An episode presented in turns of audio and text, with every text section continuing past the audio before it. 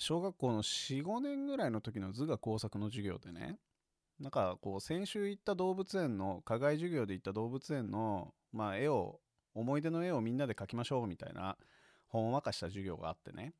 まあそれもなかなか手厳しいんですけど先週23時間見たさ動物の絵を今描けとかっていうなかなかこう手厳しいオーダーを受けて。で俺はなんかその時にその象について書いたんですよ。というのもなんか意外と象って間近で見たことなくてね。多分その時45年の時初めて俺結構至近距離で象を見てさわりかし衝撃を受けてなんか鼻より耳じゃねっていう風に友達に力説した記憶があるんですよ。こなんか確かに鼻はでかいと。でももう象は鼻がでかいっていうのはもう度重なる絵本によって知ってると。でも生で見てみたらどうだとあの耳はと。あんなでかい耳持ってる動物の方が珍しくね？みたいな、まあ、そういうことを言って結構みんなではみんなに鼻で笑われた記憶があって。でなそれが悔しかったもんでくっそでくっそ耳のでかい像を描いてやろうと。そういうふうに思ってさそのでかい画用紙のど真ん中に耳のでかい像をズバーンって書いてもうこう傑作だと思って終わろうとしたんだけどしたらなんかその図工の先生がさ「おめえ背景どうすんだ」と。真っ白のままってわけにいかねえぞっていうふうに言われてこれしょうがねえなと。思い出せねえけど多分背景にはこう草が生えてたはずだからなんか緑のね草を一本一本俺は細い筆で書き出したんですよ。俺の当時の発想としては草は草なんだから一本ずつ書くべきだろうと思ってねシャッシャってこう書き出したわけですよ。だだっ広い白い背景の画用紙に。でしかもなんか同じ緑だとなんか全部のっぺりしちゃってよくわかんなくなるからさ緑の色もなんか5色ぐらい作ってでそれをなんかランダムにうまいことこう重ね合わせながらまあ一本一本書いてたの。でそしたらそんなことやってたら2時間で終わるわけないじゃない？当時の。小学生が。でなんかみんな1時間半ぐらいでさパッパと終わってね。で早く上がった子は遊びに行っていいよなんつうもんだからみんな友達は外出て遊びに行ってでなんかほとんどクラスではねもうみんな片付けしている中一人俺がさもう泣きながら一本一本の草を描いてる状況になっちゃったのよ。で図工の先生もひどくてさそのこうお前どうするつもりなんだと？終わらんぞ！みたいなことを言われていやでもどどうするも何するもこう草を描かなきゃいけないからおめえが描けっつったんだろうと。だから背景は草なんだと。でだから一本一本こう描く気はないんだよみたいなことを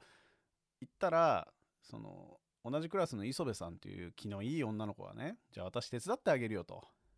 どういうふうにやればいいの団長くんっていうふうに聞かれたからいやこれはこれこれこういうことだと。俺は草を描くんだと。だからお前はこの右端から草を一本一本描いてほしい。で草の色はこの5色あってみたいなことをこう説明しようとしたらねでバカじゃないかと。いうふうに言われてそんなん時間がかかってしょうがないんだからこうやるのよって言ってあの緑の絵の具をさ水にピチャってやってかなり薄く伸ばした緑色を作ってさそれを一番ぶっとい筆でねビヤーって塗ったのよ。で俺は仰天して目が点になって見ててこいつどうするつもりだとこんな緑でビャーって塗った後にっつったらなんか別のハケを持ってきてそれでなんか濃い緑でねシャッシャって適当にこう草っぽいのを生やしてもうこれでいいでしょみたいなこと言ったの。でその完成度がすごい高くてね。まさに俺の思い描いていた草がいっぱい生えている草原っていうものをこんなに短時間で作りやがったとなんなら俺が一本一本書いてたやつが不自然に見えるぐらい自然に見えたんですよ。でとんでもないことやるなこいつっていう風に思ったっていう記憶が、まあ、鮮明にあるぐらい衝撃的な体験でねそれが。でなんか俺はそれ以来こう細かく書きゃいいってもんじゃねえんだなと。こう視点が飛んだらまあ大雑把に書くっていうの方がリアリティがあるんだと。いうことを結構意識的に学んだ体験だったんですよ。で時を経てさ俺は今 Google マップという最強のこうツールをよく使うんですがあれもすごくこの草の話に似ている気がしてね。こう拡大していけばいくほど何て言うか解像度が変わるじゃないですか。こうまず地球みたいな。全てのこのパソコンの画面ままたはスマホの画面に1画面に地球全体が収まるレベルで見たらまあなんかよくわかんないけど緑の大陸とか、まあ、砂の大陸があるなぐらいにしか見えないんだけどそれをこう2本指でさキューってこう広げていくとさだんだんだんだんとこう詳細が見えてきてこうやがて最小のその画面いっぱいに収まる地図のその縮尺がもうたかだか1キロとか画面の左端から右端までの画角が実際のこう世界線では1キロぐらいっていうような画角になったらめっちゃ細かいところまで見えるっていうそのあのスムーズな体験みたいなのを見てねこの俺はゾウさんの話を思い出すんですよ磯部さんが書いた背景の、えー、草原についてすごい思い出すわけですよ。こうなんか適切な解像度とそれからその画角というか縮尺っていうのがこれどうして俺はそのあんまりセンスが良くないんだろうっていうことをねよく自分に対して思うんですよ。なんかこう画用紙いっぱいに草原を描けって言われたのに草一本一本描いてしまうこのナンセンスな感じまあでも磯部さんはその緑いっぱいに塗ることの方がその縮尺だったらより良い解像度なんだっていうことを見抜いている感じ。この見抜ける人と見抜けない人がいる感じっていうのに多少のコンプレックスを抱いて僕はエンジニアになっちゃってるから。でこのエンジニアっていうのはこのさ抽象度みたいなものとか適切な解像度を発見するっていうことのスキルが結構大事なのよ。だから割と俺はこのコンプレックスっていうものをずっと抱き続けて今も生きているっていう状況でね。まあということでね今日はねあの何て言うんだろう適切な縮尺と、うん、それから解像度。でまた別にその流度の話っていうのも一方であると思っててまあちょっとねその辺の話をごちゃごちゃとしていきたいなというふうに思ってございます、えー、毎週金土日初そろそろやめたいラジオの方ぜひぜひお聴きください。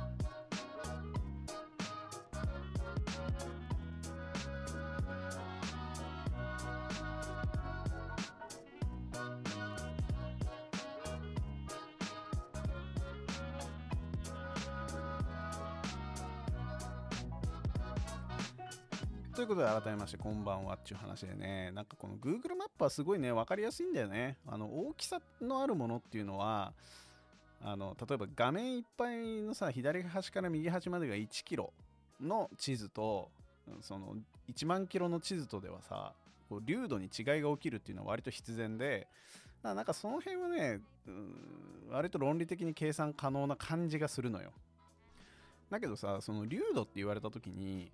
まあ、抽象度と言い換えてもいいと思うんですけど、まあ、例えばさ距離距離のない抽象度っていうのも当然あるじゃん。例えばなんか食べ物と果物とリンゴって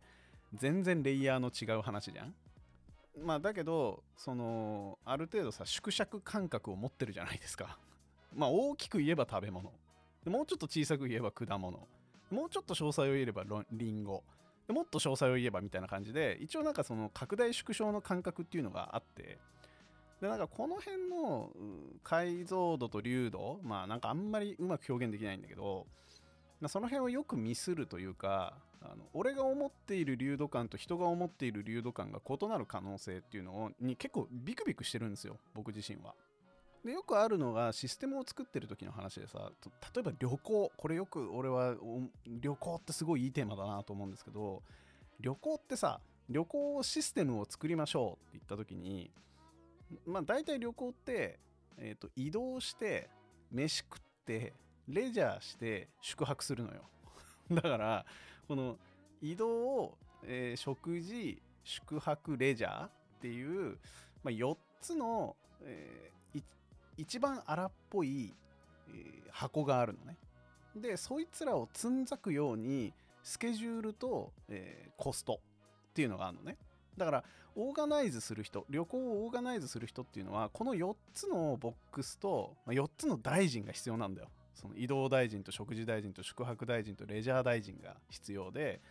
でそいつらは横軸で連携してなきゃいけないんですよ。あの縦軸の詳細も極めなきゃいけないんだけどいついつどこに何を乗ってどうこう移動するのかみたいな話も管理しなきゃいけないんだけどその4つ同士がお互いのスケジュール感とお互いのコスト感っていうのを調整してないといけないじゃん。だからオーガナイズする人っていうのはの見ている画角感っていうのはその抽象度感流度感っていうのはこのとにかく移動は何なんだと。で食事は何なんだと。レジャーは何なんだと。宿泊は何なんだっていうとそのぐらいの流動感で抑えるじゃん。